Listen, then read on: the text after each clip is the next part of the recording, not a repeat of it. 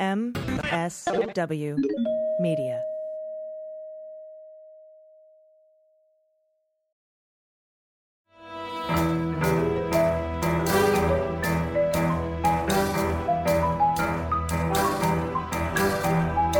The rule of law is not just some lawyer's turn of phrase.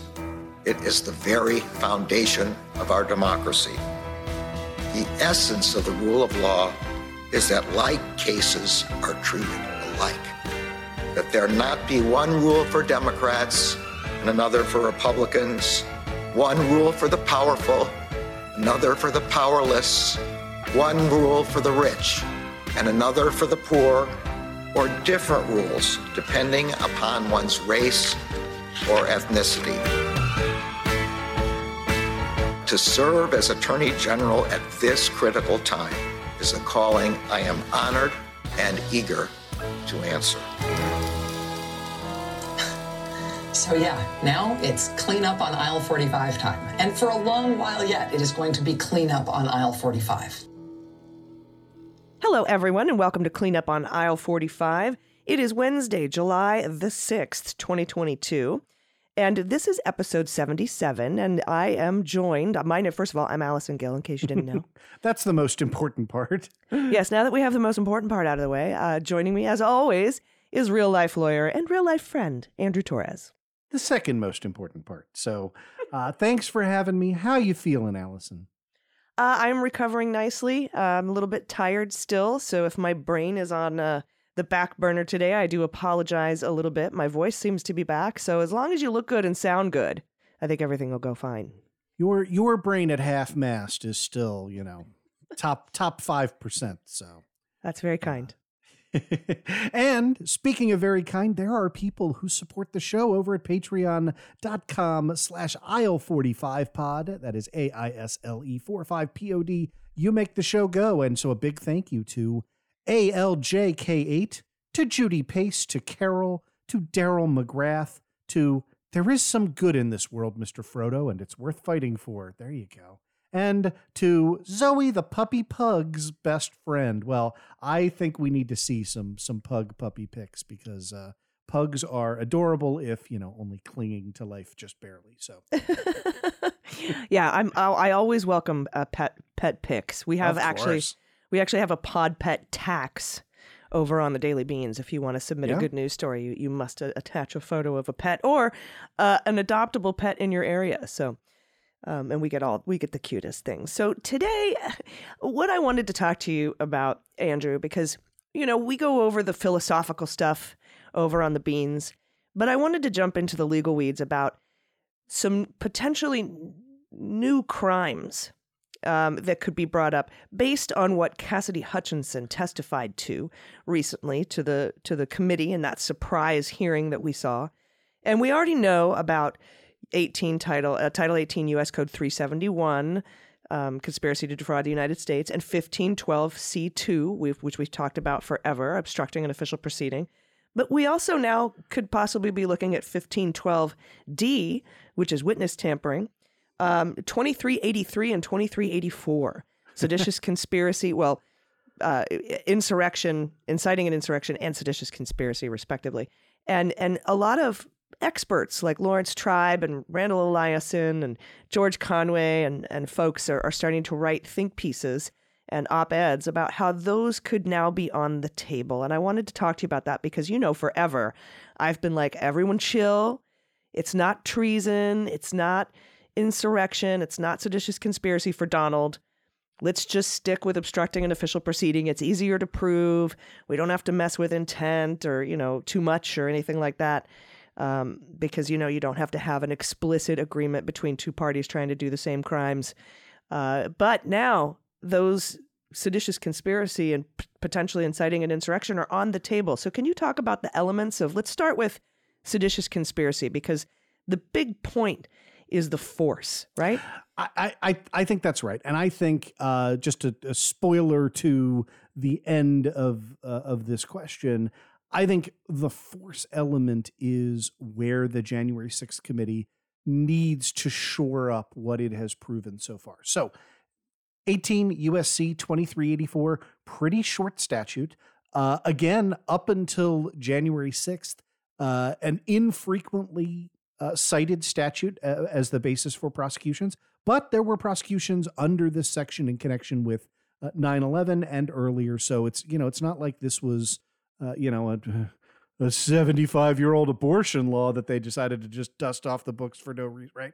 This is uh, this is a, a real criminal statute that has been used to prosecute a handful of folks uh, over the past hundred years. And it says, if two or more persons in any place subject to the jurisdiction of the United States conspire to overthrow, put down, or destroy by force the government of the United States. Okay, that's that's one area. Did, do you think the evidence against Trump is sufficient to say conspire to overthrow the government of the United States? That is a pretty big component to it, right? Or to levy war against them. Right? Probably not that. Or to oppose by force the authority thereof, or by force to prevent, hinder, or delay the execution of any law of the United States. And then there's some more stuff. But but but to me, that's, that's always been, yeah, the, the key phrase there. By force, okay, so that is a crucial element, to prevent, hinder, or delay the execution of any law of the United States, to wit, to hinder or delay or prevent the execution of the Electoral Count Act, three U S C fifteen. I think we have very, very good evidence that that's what they were trying to do. The question is, were they trying to do that by force? And again, you know, listeners to this show, to your show, to my show, I, I, yeah, we've already connected up the dots. But remember, when you're talking about prosecuting, you know, depriving somebody, and by the way, uh, shall be fined under this title or imprisoned not more than twenty years or both, right? This is an incredibly serious felony, right? This is not um, on a par with, you know, eighteen U S C one thousand one false statements where you get zero to six months. This is real jail time. I worked out the sentencing guidelines uh, in the in the case of, of someone like Trump, and you're talking about nine years in prison if you went to trial and lost on this offense, right? That would be Uh, roughly the sentencing guideline range, eight to nine years. So, yeah. and and and let's be honest, that would be the end of Donald Trump's life, right? So, so great. Rest of your life in an orange jumpsuit um, seems fair. So, h- how do we get there? I don't know uh, that Cassidy Hutchinson's testimony helped us with the key element of twenty-three eighty-four, which is the by force to prevent, right? Because one of the ways that you could, as a as a defense lawyer, uh, as Trump's defense lawyer, get out of this is uh, by saying, oh yeah, we absolutely intended to prevent, hinder, or delay the execution of the Electoral Count Act, but we had no intention of anybody doing that forcefully. And the proof of that is, look at all these memos we drafted, right? Like, we were going to do this by persuading people, by filing lawsuits, by, you know, me taking the bully pulpit and, uh, you know, uh, by telling Mike Pence to do it and then having, uh, you know, Ted Cruz come back and propose, have a motion to to send back to the states to wait for two weeks, right? That was sort of their their fallback position. And none of that is forceful. And so if all of that is kind of within the bounds of, you know, yeah. Oh, yeah. And by the way, you could concede we knew our position was bullshit, right? Like, you could throw Eastman under the bus. You could say, yep, he definitely wrote that email that said, hey, well, you know, uh, to Greg Jacob, now that you've done a little light criming, what's a little more, right? um, which is pretty much what that email says, right? It's like, exactly it says, what that email says. It was like, um, you know, we had, uh, you know, and and it could be shown that the intent here was to delay the act, to delay the electoral count. And the reason being, and I've always thought this seemed to be part of the plan, was to send the mob over to the Capitol, um, maybe not necessarily to overthrow the government by force or to impede the count by force, but that would be impeding the count by force, uh, you know, trying to stop a law from taking place. Because you see in that email, one of the things that, that Eastman brings up is, hey, the Arizona debate took more than two hours. That's a right. violation. Uh, and the reason the Arizona debate took more than two hours is because they fucking attacked the Capitol. Right. And, and Pence is in a parking garage uh, trying to get the twenty-fifth Amendment through, ordering the National Guard to come out when Trump wouldn't do it. And so that seems to me to be part of the Green Bay sweep, was to send a mob there to delay the count so that Pence would violate the Electoral Count Act to make it more malleable for him to violate it a tad more. Um, but I do think, and I want to ask you about a couple things, a little brief glimmer of what we might see in coming hearings was that phone call where Trump directed Meadows to call Flynn and Stone at the Willard War Room on January fifth. Flynn and Stone, as we know, were operationally heading up the uh, Oath Keepers and Proud Boys. But what we're missing is the connection between Flynn and Stone leading the Proud Boys, although there is that Friends of Roger Stone chat group. Mm-hmm. Uh, and the the key thing of, of the connection between Donald, Meadows, and those two, right? So we're two steps, right? Like the six degrees of Kevin Bacon, we're the, the, the two degrees of insurrection. We have to figure out, or... or Uh, seditious conspiracy. We have to f- make those connections. And I feel like they might have that information. We know, we've seen Adam Schiff say, yeah, we're going to make that connection. So that would be important to this particular statute. Not so much that he knew they were armed, that he wanted to go to the Capitol, uh, et cetera. But the other uh, important point I wanted to ask you about was George Conway, who we know is Kellyanne Conway's husband, brought up a really good point in an op-ed with Randall Eliason. He also brought it up on C N N. We reported it on the Beans. He said, remember, here's a great example of, of intent, right? You you actually don't have to prove that Donald knew the election was not fraudulent, or whether or not his defense can be that he thought it was actually stolen from him. And he brings up the O J case, and and not the one we all think of, but the one he actually went to prison for nine years for, where he thought that uh, a collector had stolen some memorabilia from him. So he went into a Vegas hotel room and stole it back at gunpoint. And it didn't matter if he thought that that guy stole the stuff. Just like Conway says, it doesn't matter if Donald Trump thought the election was stolen from him. You can't go in and take it back at gunpoint. That's still illegal. What are your thoughts about that particular analysis when it comes to intent? Yeah, that that was really excellent. I agree with everything you've said. I think there's a lot to unpack. So first, let's go back to the connection between Proud Boys, the Oath Keepers, and eighteen U S C twenty-three eighty-four, which is seditious conspiracy. Remember, it, it seems to me that the piece of evidence that is missing right now is something by and among the Proud Boys that says, hey, we just have to breach the floor of the Senate, right? If if if we do that, if we get through, if we get inside and we get on the floor, then they will disband, right? And again, how much of that is going to be written down? Not all of the stuff that I have just extemporized. But as you point out, I think this is really, really, really good insight. John Eastman has been, quote, wargaming the scenarios since November of twenty twenty. Right. And he didn't just come up with that. Oh, hey, you know, since that Arizona debate took more than two hours, we've now technically violated the Electoral Count Act. He knew as soon as the Capitol was breached that that was going to happen. And that's why he had that argument at the ready to go with Greg Jacob. And so I think it is not hard. And to me, this would fill that missing piece of the puzzle if you had the Proud Boys saying something like, remember, it's important we reach the floor of the Senate, right? And you were able to connect that up with Trump through Stone to the Proud Boys, to the Oath Keepers, uh, saying, all right, guys, you know, get down. And, and again, that evidence is close right now. The the uh, evidence that uh, that they were there to, you know, effectively case the joint. They didn't even listen to Trump's speech. They knew what was happening. They were directed in advance.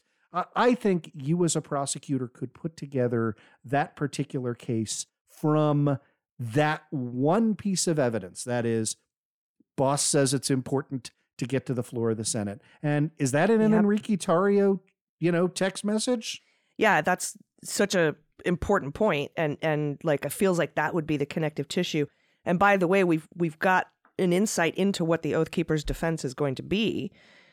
um, in their upcoming trial for seditious conspiracy. And that defense is that they believed Donald was going to invoke the Insurrection Act and anoint them his personal militia that day. Uh, that's going to be their uh, defense. And, and my main question is, why did they think that? Because there was a lot of talk with Flynn about inciting the Insurrection Act, and Donald clearly wanted to go to the Capitol. Was that all part of it?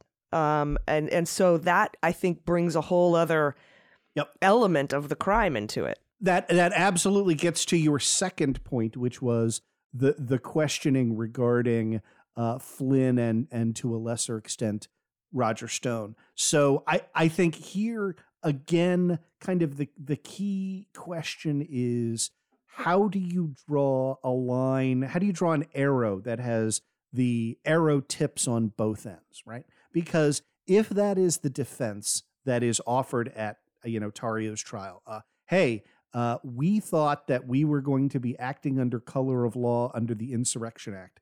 The question is, well, why did you think that? And and who told you that was going to happen? That's it. What evidence is there objectively to support that, right? Because again, you, you you might you could easily have a jury find that the Proud Boys reason, you know, that Enrique Tarrio reasonably believed that he was going to be deputized by the president of the United States to go in and start breaking skulls, and have have and it wouldn't be the same jury, but have that exact same jury say, yeah, but but we think that that's because he misinterpreted the communications with the president, or with the president's, uh, uh, uh, you know, direct handlers, the the folks running. I mean, it now seems very clear uh, that that Flynn and Stone ran that war room uh, over at the Willard Hotel.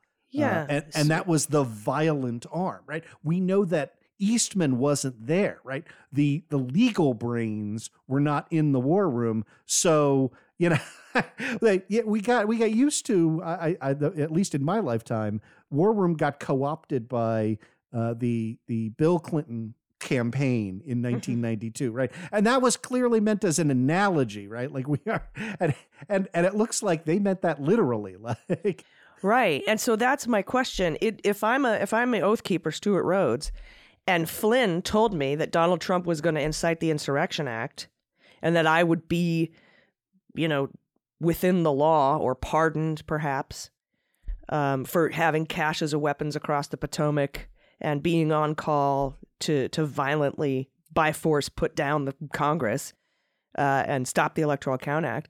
Is that a legit defense or, or yeah, you know, and, and, and what you don't no, no, no, that it's, it's, it's the exact right question to ask, right? Because what you do not want to have happen is you do not want both groups to be able to thread the needle, right? Right? And and remember that you might think, oh, well, you know, that's going to be a technicality or whatever. But but in a criminal trial, you have to prove the defendant's guilt beyond a reasonable doubt. And so threading the needle would be, yeah, we have a reasonable doubt uh, as to whether the Proud Boys knew they were committing crimes because they thought they were authorized by the President of the United States. And then when you go to try the President of the United States, say, yeah, we have a reasonable doubt that the President of the United States intended to commit, uh, intended to convey as much as go down and violently break skulls and I don't care about the law, right? And here, again, you're hurt by by a couple of things. Right? You're hurt by the fact that the president speaks like a mobster and leaves no traces, right? And says things like, oh, I just need you to do me a favor, and then I can do you a favor. And, you know, it's going to be great. So I need you guys, you know, to go down and figure stuff out at the Capitol, right? So I, it, that's probably not going to be sufficient. And Cassidy Hutchinson's testimony here, uh, again, it, the good news is that after her very moving testimony, Um, we we got reports from Adam Schiff that additional witnesses have come forward. Is that Pat Cipollone? I sure hope so. Right? I call um, that I call that the Me Too movement. No, I, I know you do, and I just I just love it. It it it would be hard, you know. Again, so Roger Stone, you know, believes himself. He's the only person I've I've ever encountered who believes himself to be a villain in his own story, right? He's got Richard Nixon tattooed on his back. He compared himself to the villains in The Godfather, right? Like, he's the only person who believes himself to be the villain in his own story. So leave aside the completely immoral and amoral folks. Uh, you see the people who are arch conservatives and Trump loyalists struggling at, at this point, right? And everybody has their own breaking point of what they need to be able to sleep at night, right?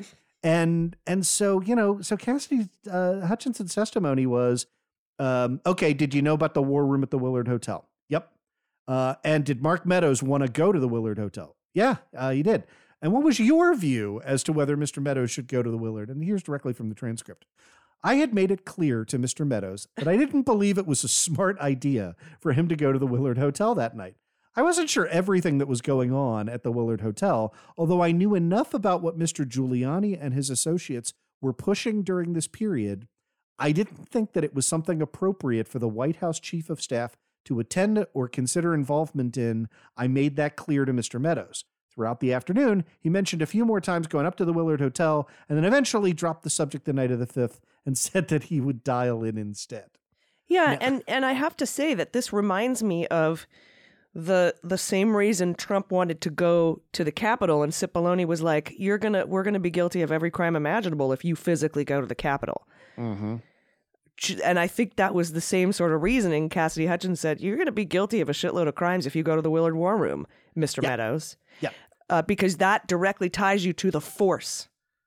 Right, right. That is exactly right, and that's the link that they are trying plausibly to deny or sever at this point in time, right? Which is. Uh, you can see them retreating to this position, which again uh, would not have been defensible at any other point in human history. So, you know, I'm I'm with you, everyone who's like, well, you know, why are we playing along with this? But but the idea of uh, yes, uh, the president probably knew he lost. Yes, he knew that uh, it was probably wrong for him to want to obstruct uh, the Electoral Count Act, but he had a bunch of different plays in mind. Um, had already been convinced by his own legal advisors that these plays could not be made in court, right? That they would lose nine to nothing at the Supreme Court and that you would be left with adverse precedent. The same, by the way, you know, the, the fact that Sidney Powell went one and sixty-one in her lawsuit. Well, again, she, she wasn't involved in all sixty-two, but, you know, that they, they essentially went zero and sixty-one. They they won the right, you know, to have uh, poll inspectors sneeze on people uh, and to delay uh, the counting of certain absentee ballots in Pennsylvania, neither of which affected the outcome. They they were right, zero and sixty-one, yeah, on all the substantive claims. Uh, and you you can show that uh, they knew that, that had they brought these as lawsuits, uh, they would have lost on those just as hard, if not harder. And so uh, so you can put all of that together. And, and then the question to, to keep out of seditious conspiracy is just, can, can you prove that, that Donald Trump wanted to use force to prevent, hinder, or delay the execution of that law? He clearly wanted to use persuasion, right? We know that. We have the the, the direct testimony admissible of Greg Jacobs, if Mike Pence refuses to testify, as he so has, you know, so far, saying, yeah, uh, the vice president evaluated this, knew this position was meritless, and told the president, I'm not going to go in uh, and, you know, just make up electoral vote counts and just ignore the Electoral Count Act. So you have all those pieces in place. And and that, I think, to, to go back to, we're on question one that you asked to me. This was the third part of your question. Could, everything you asked was just so good and had so many elements that were Uh, bound up in in in those uh, in the predicate that I wanted to make sure we went down every single rabbit trail. You asked about uh, the uh, George Conway Randall Eliason piece, which I think is an excellent piece in the Washington Post, uh, June thirtieth, and uh, it underscores what you and I have been saying and and and where I think we are on intent and where I think right again. Remember, uh, former prosecutors, you know, making this this argument that. Where you are showing mens rea, right? Where you are showing criminal intent, that willful blindness, willful ignorance is sufficient to cross that threshold, right? You, it doesn't have to be as crystal clear as, okay, Brad, look, I won by a million votes. I don't care. Just find me eleven thousand seven hundred eighty. Okay. You don't often get evidence that direct. Usually, usually what you get is, you know, this discussion that I thought, uh, and, and here, uh, you know, we, we've, we've been over this, but like Richard Donahue, just unbelievably effective in it's playing whack-a-mole, right? The, the president would raise seven allegations. I would meticulously go through all seven. He would pivot to another one, and then he'd start back over at the beginning again, right? It was like playing whack-a-mole. And at, at some point, right, a jury can infer, when you've said eight times, well, just watch the video, you can see that that's a suitcase that they're pulling secret ballots out of, right? And at some point, when you've explained three times that, that that's a sealed election box, that's why they're on camera feeding it through the ballot feeder. Like, I, I, at some point, a, a jury says, oh, okay, this is somebody who does not want to know the facts, right? This is someone, this is, you know, walking through, uh, you know, the meth lab and, uh, you know, putting your hand blinders over your eyes going like, you know, sure is a swell laundry you have down here. You know, it, it, it, at, at the point in which it's not credible to an average person, it's not credible to a jury. So. And, you know, speaking of talking like a mobster, we have uh, the uh, what was teased at the beginning and then came up at the end of Hutchinson's testimony.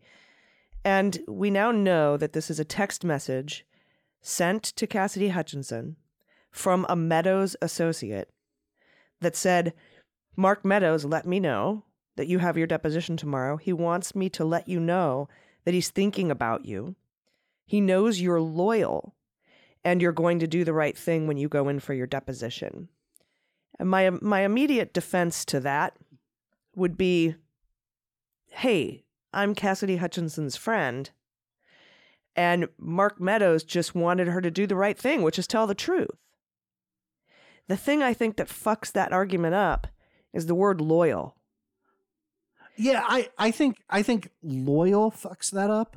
And I think the context also makes that a challenge, which is to to me, the chilling part of those text messages that, that were relayed uh, was sort of the immediately predicate question, right, right before Liz Cheney asked that of uh, of Cassidy Hutchinson. She said, um, here's how one witness described phone calls from people interested in that witness's testimony.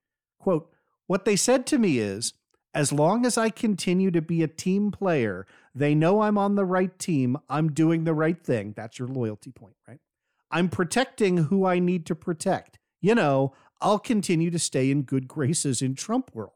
Okay. So that's all the, if you're still loyal. And, and that's the carrot. Here's the stick. And they have reminded me a couple of times that Trump does read transcripts, and just keep that in mind as I proceed through my interviews with the committee. Now, that's a threat. I mean, there there right. is, now, there is yeah, no way to I hadn't to gotten read to those that. I hadn't yeah. gotten to those phone calls yet. I was just yeah. talking about this text from a Meadows associate that says Meadows knows you're loyal. And that you oh, do the oh, right oh. thing. I misunderstood, because you want to talk about also being able to prove up a conspiracy and reading between the lines. The same language is used in another call. So I thought you were talking about another call to one of the witnesses that was teed up, which said, hey, a person let me know you have your deposition before the January sixth committee right. tomorrow. He wants me to let you know he's thinking about you. He knows you're loyal, and you're going to do the right thing when you go in for your deposition, end of quote. Yeah, no, so, that one I don't have any questions about. Okay. So, my question but notice is that this, that's the same language. Well, yeah, I mean, sort of. They don't talk about um, protecting people. They don't talk about staying in good graces in Trump world. They don't talk about reading transcripts. This text just says, Meadows let me know you have your deposition. He wants me to let you know that he's thinking about you, which is creepy. Uh, he knows you're loyal and you're going to do the right thing when you go in for your deposition. And so I feel like that has a little more room to wiggle out of than the phone calls that you just read. Because let's say this person texting Cassidy is a friend, a current friend of Cassidy Hutchinson's, not a threatening person who is just saying, look, Meadows told me you have your deposition tomorrow. Do the right thing. And, you know, like I said, the, the, the defense could be, I did want her to do the right thing. I wanted her to tell the truth. Um, but it's that loyal word that, that I think makes that really hard to believe. Loyal to what? The Constitution? Is that what you're saying? We know you're going to be loyal to the Constitution. Is that, uh, I don't. I, I don't read that in between the lines. Yeah. No. I, and and again, I think that's an area where you need a mountain of evidence, and you need it to be clear, duplicatively clear. It's it's why, you know, we've urged caution, because our listeners, right? Our listeners already have their minds made up with respect to the question is, uh, okay, and that's fine. There's there's nothing wrong with saying, based on Donald Trump's conduct as president for four years, based on the folks that he has around him, and based on the available public evidence, I think it's more likely than not that he coordinated with the Proud Boys to serve as muscle to violently interrupt the certification of electoral votes, and I want that asshole going to jail. Yeah, court of public opinion. Right. Court of public opinion. I believe all of that. Okay. Yep, yep. What we're talking about is, how do you persuade a prosecutor to prove that in front of a jury who is going to be instructed and should be instructed, right? Like, we we can never allow our hatred of Trump to persuade us to degrade the same institutions he wants to degrade, right? Everybody who's a criminal defendant is entitled to put the government to the burden of proving their criminal guilt beyond a reasonable doubt, and to test. And if I can see these holes as somebody who really would rather not see them, right, you can damn well bet that even the third-rate defense attorneys, the last people on earth who are still w- willing to work to defend Donald Trump, can find them, right? They, they can, they will find them. So now, with respect to your point on Cassidy Hutchinson's uh, uh, testimony, every aspect. We're now moved to eighteen U S C fifteen twelve, right? We were at twenty-three eighty-four. Yeah, because yeah, that's what I wanted to ask you about. We've been talking about fifteen twelve C two forever, but if you yep. you go down a little bit to fifteen twelve D, we run into brand new crimes that could be up on the docket. We we do, but again, let, let's look at the criteria for a fifteen twelve D offense. It says whoever intentionally, so we're back into intent world again. Uh, you and I have discussed you can prove intent through willful blindness, so uh, that that is there. But but it but that illustrates a higher level of proof that's required, right? So whoever intently harasses another person and thereby hinders, delays, prevents, or dissuades any person from, one, attending or testifying in an official proceeding, two, reporting to a law enforcement officer or judge, right? Three, arresting or seeking the arrest of another person, not relevant here, or four, causing a criminal prosecution, blah, blah, blah, or who attempts to do so shall be fined under this title or imprisoned not more than three years or both. So uh, that end, showing again, this is a less serious felony, starts with a lower base offense, uh, has a maximum of three years in prison. This is the kind of thing that uh, first-time offender, if this were the only offense proved against you, you know, you might get a split or a suspended sentence, okay? So uh, less serious criminal offense. And you still must prove both intent and harassment. And that's where your, to, to kind of bring it full circle, your question of, could someone say, oh, well, no, this was meant in a friendly way at that link in the chain. It was meant in a friendly way and not as harassment. And it prevented, delayed, or dissuaded Cassidy Hutchinson from attending or testifying in an official proceeding or reporting to a law enforcement officer.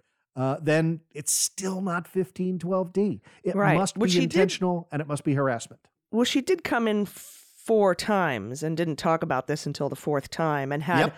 Passantino as a lawyer up until uh, early June, uh, who is a Trump world lawyer, and yep. who was being paid for by the Trump PAC, um, uh, Save America PAC, where he was raising money off the big lie, uh, probably defrauding donors. But, you know, that's a whole other crime. Um, so and uh, paying for other people's defense is not a crime. Um, nope. But using that as leverage to get her to not say certain things is, but you have to prove it. You have to yep. prove that that happened. So, so you make two excellent points here that I just want to, to draw out and be very, very specific about, right? The first is um, that fifteen twelve D, unlike subsections A, B, and C, is um, an, an outcome-driven section of the code, right? So, you know, attempted murder means doesn't matter whether you succeed or not. Murder means you have to have a dead body, right? Um, fifteen A, B, and C are all about attempting to interfere or conceal a record. fifteen twelve D says you must thereby hinder, delay, prevent, or dissuade any person from attending or testifying in an official proceeding. So uh, I think the really smart point that you made at the outset was, if one were to argue, right, oh, well, Cassidy Hutchinson testified uh, in front of the January sixth committee, y- y- you could say, oh, yeah, but those first three times she was less than forthcoming. She was yeah. represented by a Trump world lawyer, as you point out, uh, and that passes the standard, right? Any hindering or delaying in her testimony is sufficient to trigger that portion of fifteen twelve D. So, so it's just I, I I just wanted I know I know you know, but I want to make it crystal clear for our listeners, because it was it's such an excellent distinction, and I've seen folks get that wrong. Uh, that that uh, no, like it. Think about any kind of witness tampering, right? The the idea is that your witness's testimony is supposed to be sacrosanct. And so if you make a witness slightly less compelling on the stand, right, that's still witness tampering, right? Like that that is still a result that we should not countenance in our legal system. So my question then is, if Cassidy Hutchinson talks to the Department of Justice and says, yeah, I got phone calls from this guy and this guy in Trump world and this guy, and I felt harassed, and I was not as forthcoming in my first three uh, um, t- depositions because of that harassment. I was worried that I would be blackballed. I would never have a job again in politics. I, you know, even if that wasn't what was directly said, she could tell the D O J, yeah, I felt harassed, and I didn't talk about any of this other stuff, like Trump knowing the people were armed or wanting to get rid of the mags or any of that. I didn't talk about any of that, him wanting to go to the Capitol. I didn't talk about any of that because I didn't want to upset these people who kept calling me from Trump world to say that. Is that enough? Is that evidence how she felt? So that is, I, I believe, enough to complete the second half of fifteen twelve D, right? To to complete the there is a witness who has been tampered with.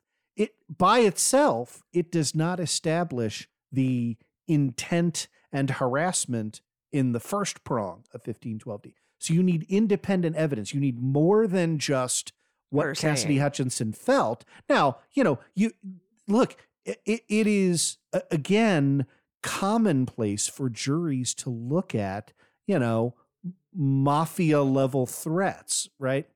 I said, you know, it would really be helpful to us uh, if, you know, you would testify that you were there that day, you know, and witnesses can go on the stand and go, yeah, when the mafia boss says it would be really helpful to us, what they mean is I will murder you and every last member of your family if you don't do that. And then the jury gets to decide who ah. do they believe, right? The jury can say, oh, eh, no, we thought that nice Don Giuseppe was just saying, this would really benefit me. Or they can say, yeah, no, we think this terrified witness was terrified because there is a habit and practice of, yeah, hey, I, I just, it would be super helpful to me if you would do X. Yeah, really and then means, show the mountains yeah. of evidence of the times that he blackballed somebody from his world, for example, yep. for not That is being- exactly right.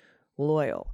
Yep. Right. So and, you just have all that sort of totality of the evidence, which is a phrase that I became very familiar with during the Mueller investigation. Uh-huh.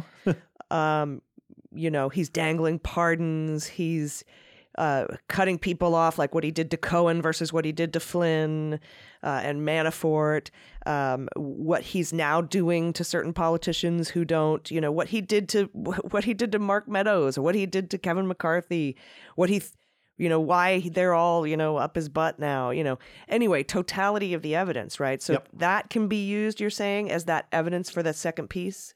Yeah, absolutely. And and and one more component, and this will actually bring us full circle uh, to eighteen U S C three seventy-one, which is conspiracy to commit offense or to defraud the United States. Something that made my ears perk up was the passage that I quoted to you about, hey, um, they have reminded me a couple of times that Trump does read transcripts. Yeah. Right?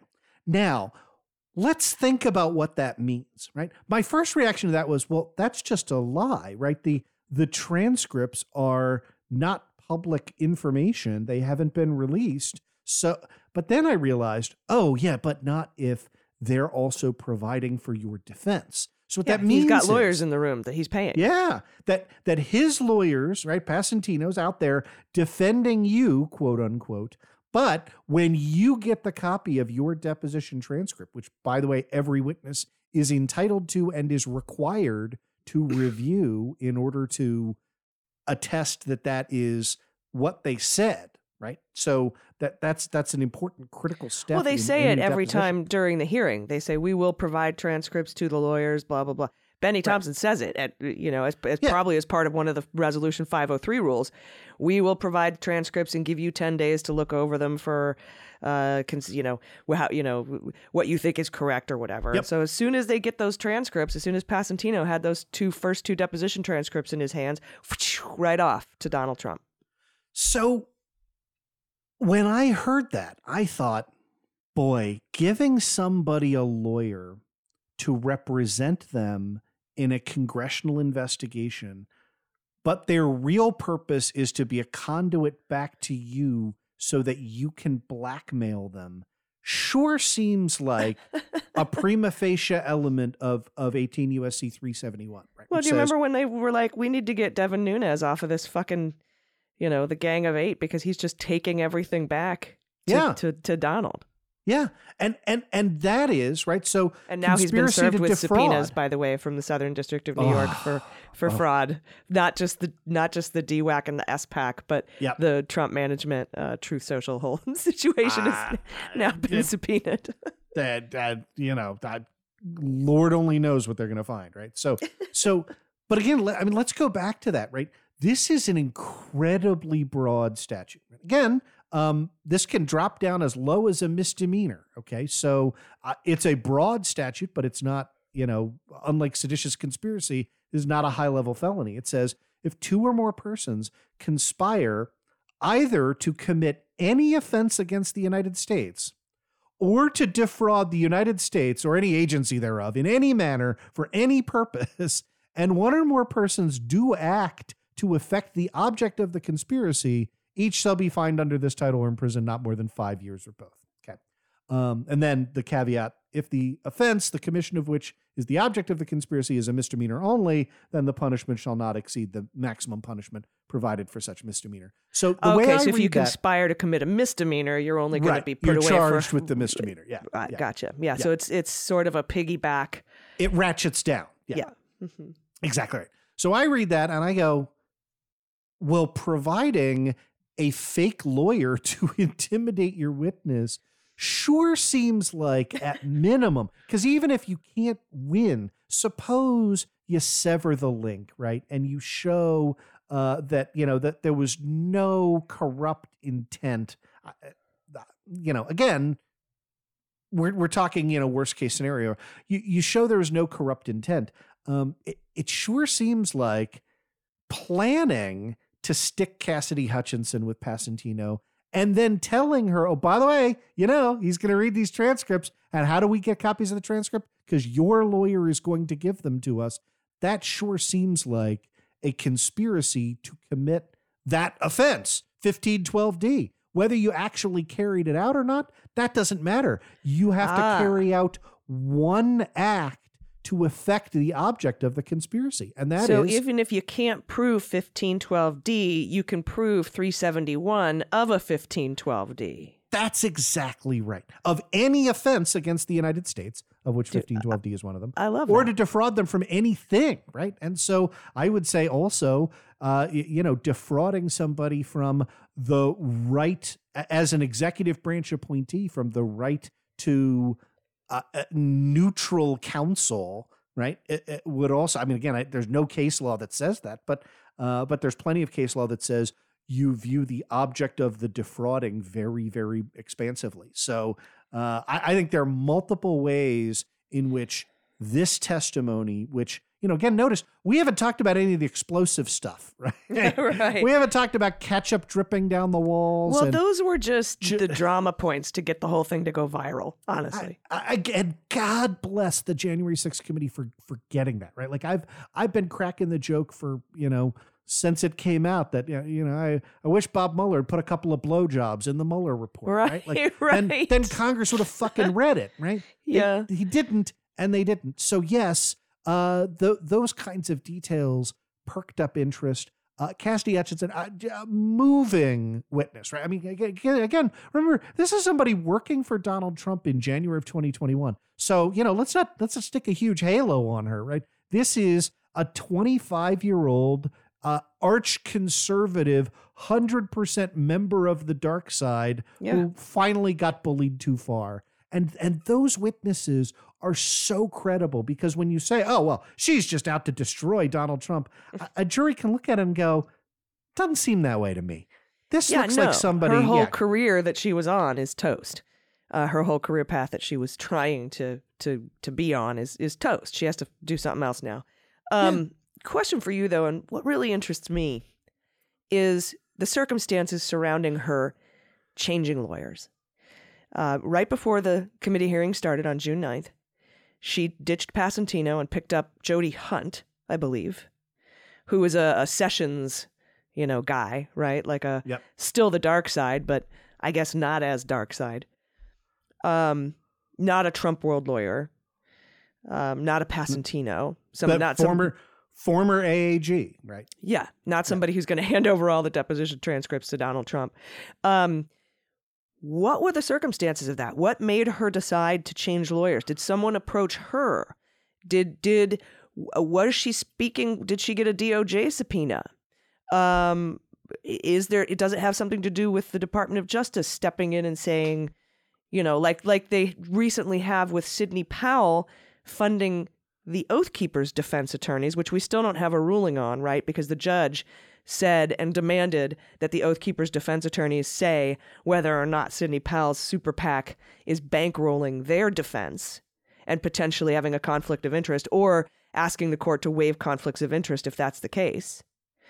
So is did a similar thing happen? I feel like we would know if a similar thing happened with Department of Justice, but I'm so curious about the circumstances, and we only have like five minutes left, but I really yeah. am want to kind of game this out. Like, what made her decide? It's twenty-five-year-old, you know, maybe naive uh, person decide who.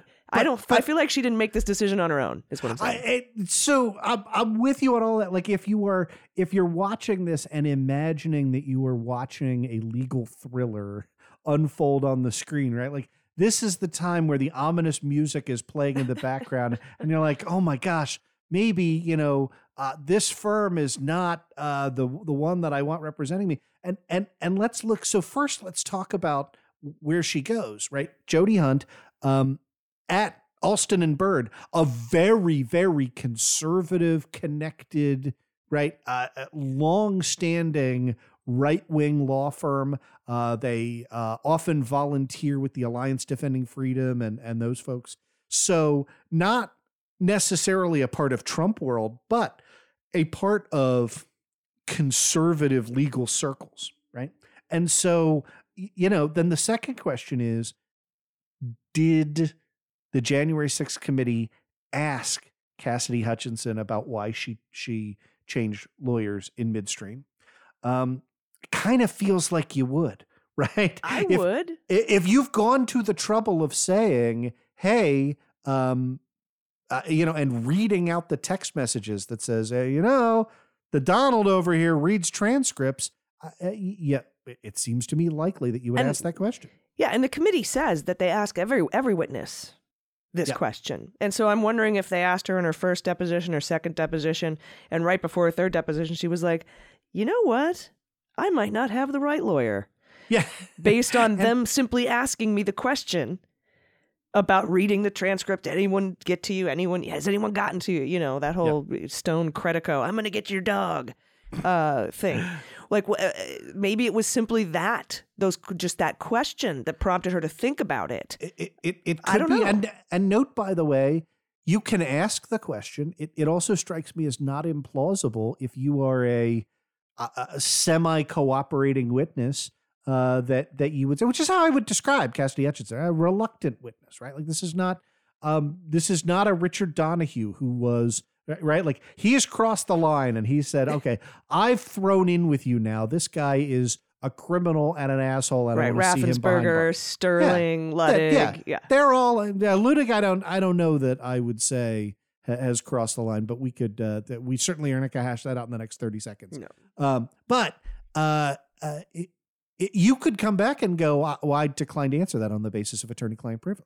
Right? Like, if you talk to another lawyer and that other lawyer says, hey, man, I don't know that your current lawyer is such a great fit for you. Right. You, you can say, oh, yeah, no, I got that. I, I declined to answer that question uh, on the grounds that it would reveal attorney-client privilege. Now, as the witness, A, you could always choose to waive pr- privilege over that particular subject matter. Couldn't really hurt you. B, you know, you could say, oh, I wasn't asking for legal advice. I was asking for Um, you know, am I going to wake up with a horse head in my bed advice, right? Um, so, you know, I, it it all of that kind of falls into that second category of maybe the committee knows the answer to that question. Right? uh-huh. Well, the committee definitely knows who made the phone calls to her, and yeah. they definitely know who sent that text message, whether it was, you know, Ben Williamson or some other Meadows aide or whatever. They know. They have the answers. And I also can't square the circle that they wouldn't tell the authorities. Yeah. Yeah. Or at least I, I, have her lawyer advise her to tell the F B I if if she is in fact in physical danger. Yep. Yep. I I think that's right. And and and I think that that, that is we, we did we did not have a full examination of uh, you know, was there physical violent witness tampering and intimidation? Uh, I don't think her testimony shows that. I I certainly don't think that uh, a, a prosecutor would would uh, come forward with any of the um, you know, fifteen twelve B or C that, you know, sort of require forcible elements. Um, I, I I don't think that. I think what we have is yeah, it'd be a real bad idea if you testified against your boss and, you know, he reads these transcripts. Uh, by the way, he's paid for your lawyer. Um, mm-hmm. That that that that's. It's it's important to understand how those facts fit together, but but where you push them too far, right? I don't I don't interpret that as a threat of violence. Uh, no, me neither. Cassidy. But I am interested to see if the Department of Justice is going after any uh, I, devices I, I, of anyone in Meadows' world, just to see and make I, sure and investigate. We know, and again, you know, I I feel like a broken record saying this all the time. Like, I get those of you who are frustrated that so far, Enrique Tarrio is the guy highest up the chain uh, who has been indicted in connection with January sixth. After watching, the, after hearing Attorney General Merrick Garland say, oh yeah, we're all watching these committee hearings. Uh, and after watching these hearings, uh, I will be disappointed. I will be as disappointed as you are uh, if that doesn't go all the way up the ladder. Yep. Right.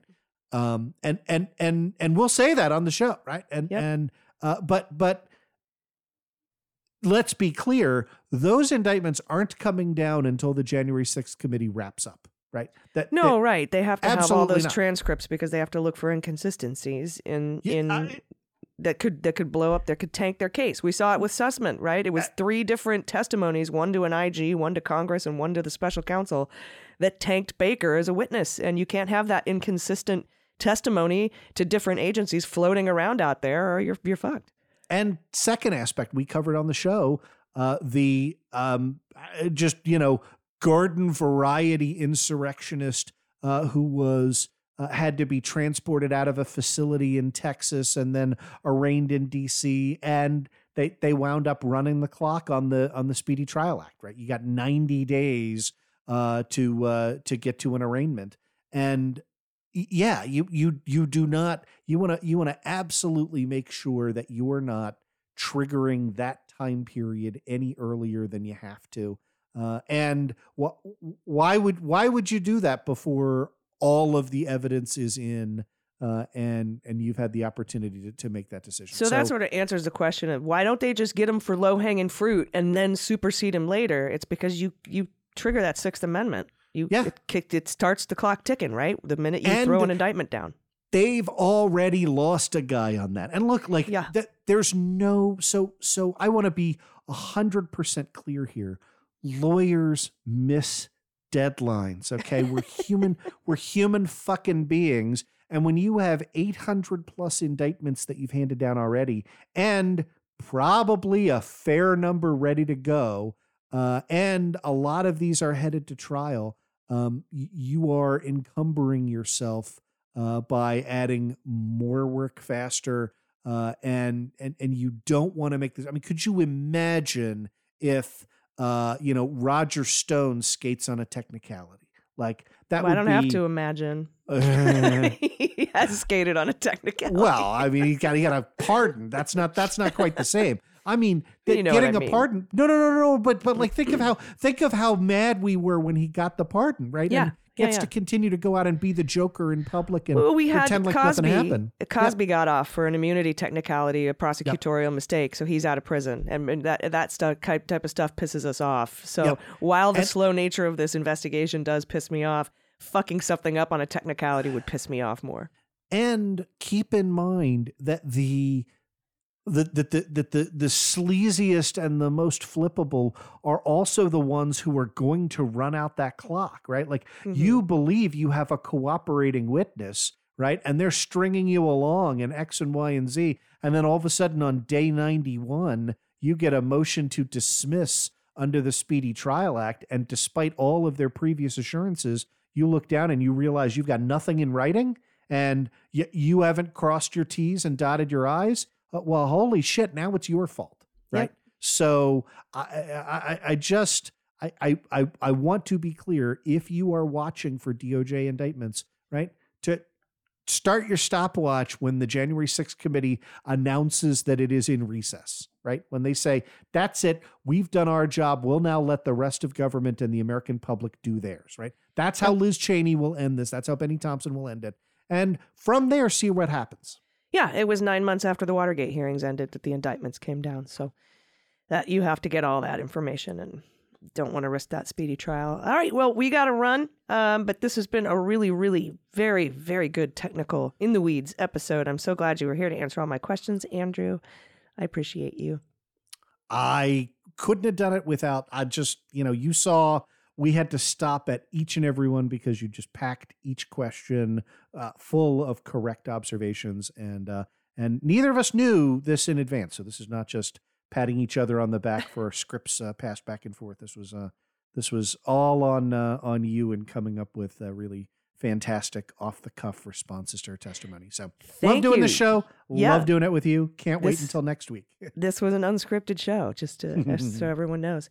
Um And uh, I appreciate you too. And I appreciate our patrons. Thank you so much. You make this show Aww. possible. You can be a patron for as little as a buck an episode at patreon dot com slash aisle forty-five pod. We will love you forever. And you can like put out a funny name and a shout out. And it's always a good time. A good time will be had by all. Uh, until next week. Uh, and whew, I think we're going to have a hearing on Tuesday, uh, July twelfth. Unless we get some, you know, I'm like Dave Chappelle over here. You all got any more of those surprise hearings? Because those are, those are fun. Uh, and I'm like, maybe Thursday. I don't know.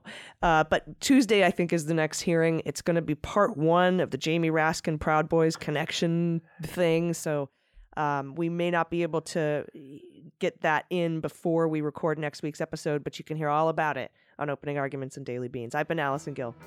I'm Andrew Torres. And this is Clean Up on Aisle forty-five. Cleanup on Aisle forty-five is written, researched, and produced by Allison Gill and Andrew Torres, with editing by Molly Hockey.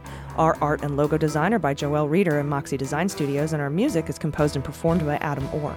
Cleanup on Aisle forty-five is a proud member of the M S W Media Network, a collection of creator-owned podcasts dedicated to news, politics, and justice. For more information, visit m s w media dot com.